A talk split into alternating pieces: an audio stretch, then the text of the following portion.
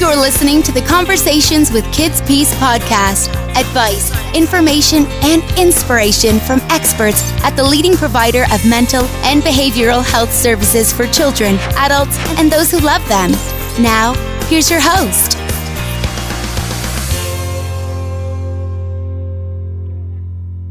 The Conversations with Kids Peace podcast is sponsored by Spyglass Solutions, a nationally recognized management consulting group with comprehensive experience in the challenges of the healthcare field. Learn more at spyglasssolutions.org slash conversations. Hello and welcome to our podcast series, Conversations with Kids Peace. I'm Bob Martin. I wonder if it will be possible to explain to future generations the multitude of changes in our society that have been wrought over the two and a half years and counting here since the emergence of the covid nineteen pandemic. For many organizations, the pandemic has revealed weaknesses, vulnerabilities that weren't even imagined in the pre-pandemic time. Each organization, really every industry, has experienced their own distinctive upheavals tied to covid nineteen, but with something of a common thread among many of them, and that's the impact on their workforce. Recently, I heard a presentation from the head of a leading nonprofit in our home area of Pennsylvania that laid out their unique struggles in terms of attracting and retaining valued employees in the post-covid nineteen time.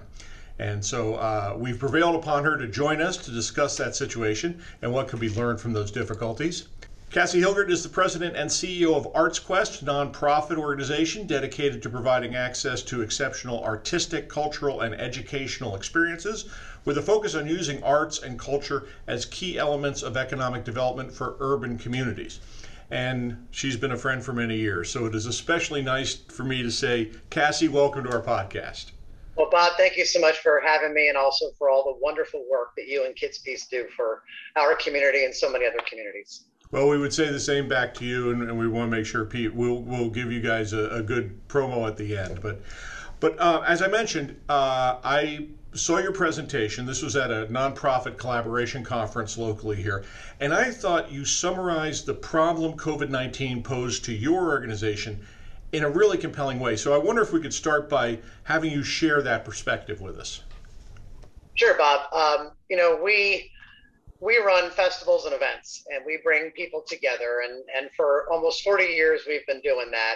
And about ten years ago we opened up Steel Stacks, which is a arts and district cultural or arts and cultural uh, district, with the hope of mitigating what we thought was our biggest concern, and that was weather.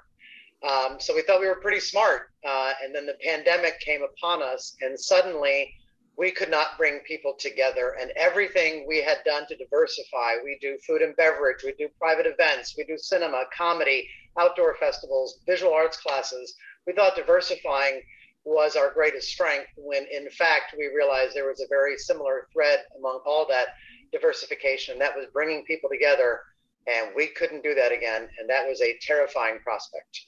Obviously, there's lots of ways you just you just mentioned, uh, you know, how the, the sort of all the facets that an organization like yours would be affected by the pandemic. One of the most intriguing conundrums you presented uh, during this presentation for me was the impact on your employees from a, an emotional and psychological basis. So um, to talk about that, I wonder if you could begin by kind of explaining, who are the type of people who are attracted to working in your field? What what are what are their motivations? I would say in general, our staff, the people I work with, um, are curious by nature. They look at things and wonder how they work. They're driven by deadlines. When you put on four thousand camps, classes, and concerts a year, you got a lot of deadlines, and you need to be motivated by that and be very accountable. Uh, because you can't hide when you have a deadline and you're putting on a concert. Uh, you know, that is that is difficult to cover up if it doesn't go well, or if we don't get everything done.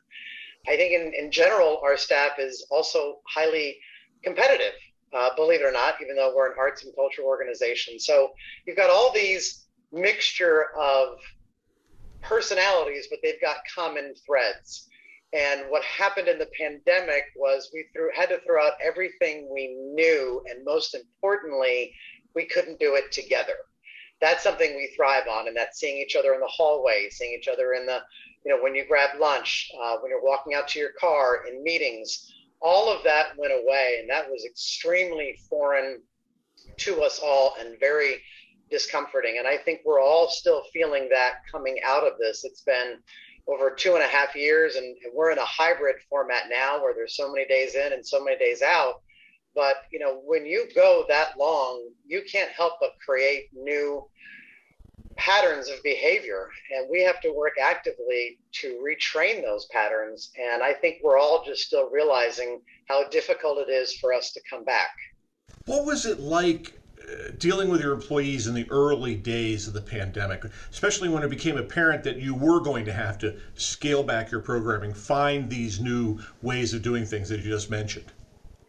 You know, the first couple of days, uh, honestly, I think we all left the office on that dreaded Friday, March thirteenth, thinking we were going to have two or three weeks at home and, you know, we might not work as hard and we'll see everybody in a month. When it settled in that we had no idea how long this was going to go, I have to say there was actually a little bit of an adrenaline rush because there was this new problem. And I go back to this curiosity factor we all tend to have here. It was, how are we going to bring people together during a pandemic to the arts if we can't get together? So there was this adrenaline rush around learning to become essentially T V producers in a month. We had to, you know, get the software, we had to get the training, we had to get all the technology. So there was a rush there to get that done. I think after that initial period, once we got that virtual programming up, then there was a little bit of a sense of, well, what is this going to mean? Are we going to be able to survive? How long can we do this? So there was a mix of, of real excitement and then a, I, I would say a sense of dread for a while. It's interesting you say that because one of the things we've, we have, you know, in our field, we, we've identified is that the pandemic's effect in many cases took us from a, a, a place of acute stress. Acute stress would be you have an event, it causes stress, maybe there's some anxiety leading up to it. The event or the incident concludes and then you deal with the uh, the aftermath. We went from that acute stress to chronic stress, um, something that uh, one of our doctors described as it's dealing with a hurricane and then going to a point of you get hurricanes every week and you don't know when they're going to go and you don't know when they're going to stop. So, you know, like you just outlined, you, you went to that point of, okay, now what? What's going to happen? Um, how did that dynamic play out with your workforce? And I'm I'm thinking especially um, your your signature key uh, keynote uh, you know event every year, of course, is Music Fest in August. In August twenty twenty, when when you had to shift to that virtual model, how did that dynamic play out with your workforce? That dynamic was was part of that adrenaline rush I was talking about before. That actually was a time we all were coming together because we know how the Music Fest machine works. And when it got thrown upside down, I think it was a new, exciting challenge for us. We had such a great partner in Service Electric who did the broadcast, um, you know, and, and that was an exciting time actually for our staff. It was after that, we were looking at having to do that for Oktoberfest and Chris Kindle Mart and visual arts classes and having to think, can we do this for twenty-two months? Can we do this for three years? We had, we had no idea how long that was going to be. And I, I think you hit the nail on the head, Bob. The chronic stress, I think we're still feeling to some standpoint because that's very much out of our control. We're comfortable, not excited, but comfortable with not having control over the weather, but we kind of know what to do with that because we've always had to deal with it. This pandemic uh, layered stress upon stress upon stress because you could be able to come back technically, but would the attendees, would the sponsors, with the artists. And so you you do start the day still, I think, to this point, holding your breath a little bit when you're looking at the headlines and seeing, is there something foreboding out there that that that is going to impact us for the next year? So I certainly see that with staff. If anything, there's a little reluctance to plan early intensively. We'd rather look at six different options based on what we know, and then the closer we get, finalize something, which is a little different for us. We are used to planning, you know, Music Fest and other things more than a year out. How did you address the question that I think so many organizations are dealing with, and that's the retention of employees, especially these valued employees who are motivated, lots of institutional memory. Um, how did you address that? Uh, in terms of the pandemic and, and characterize it. Was it successful? I think that is yet to be seen. Uh, in the early days of the pandemic, we, over the course of the pandemic, we lost over twenty million dollars in gross revenue. And so we had to obviously cut a lot of costs. We were able to keep almost all of our full-time staff, but they had to take pretty severe pay cuts for eighteen months. Uh, now, we were able to make them whole, thank goodness, uh, to a federal grant called Save Our Stages eventually, but we didn't know that when we did the pay cuts. So past that, I think we as senior leadership went into hyper flexibility. So allowing employees when they're working at home, if they can't do an eight to five or a nine to five, if they've got to do an eleven to eight, or they've got to stop for, you know, three hours and making sure that their kids, you know, get, get through their, their Zoom classes, I think the flexibility was key. Coming out of it, we are looking at retention in a much different way, and we're looking at it from the ground up. So we've got several employees that have asked to start their own committee to look at what would be the best things we could offer for retention. And that, I think, is a great sign of success for us, because look, senior leadership, we're, we're isolated in a non-pandemic situation. You can lose touch so easily, but coming out of a pandemic, we need to know what do employees care about, and we're not the experts. So to have employees raise their hands and say, we want this place to be as good as it can be, let us give you guidance, that's something that we're really excited about. Fabulous answer to the question. You know, the fact that they're coming together saying, how can we help this organization craft a way, rather than say, well, tell us what you want us to do, et cetera. Um, says a lot about your workforce, obviously.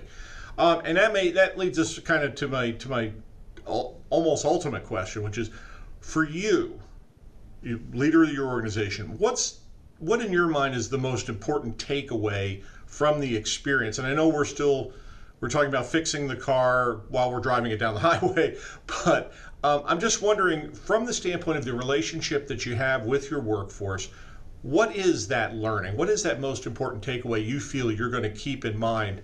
Hopefully that a, a time will come where COVID will be history. Certainly before COVID, a strong belief of mine was something my dad taught me, which was surround yourself with people smarter than you. So while I had been doing that, I don't think I realized just how important that was until the pandemic hit, because this was a time when you as leadership had to come up with creative solutions and then let your staff do it and trust them. And the belief that they were hired here and they're working here because they are smart is one thing to believe. It's another to let them do that. And I think I was so excited but not surprised how they rose to the challenge.